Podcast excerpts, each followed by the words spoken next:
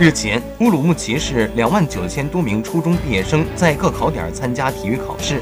在乌鲁木齐市第一中学考点，每项考试的数据测试和记录都实现了电子化，且考试全程均有录像。考生只需用手持载有个人信息的 IC 卡，依次在各场地打卡，然后参加考试即可。据介绍，乌鲁木齐市目前已在全疆率先实现了体育中考的电子信息化。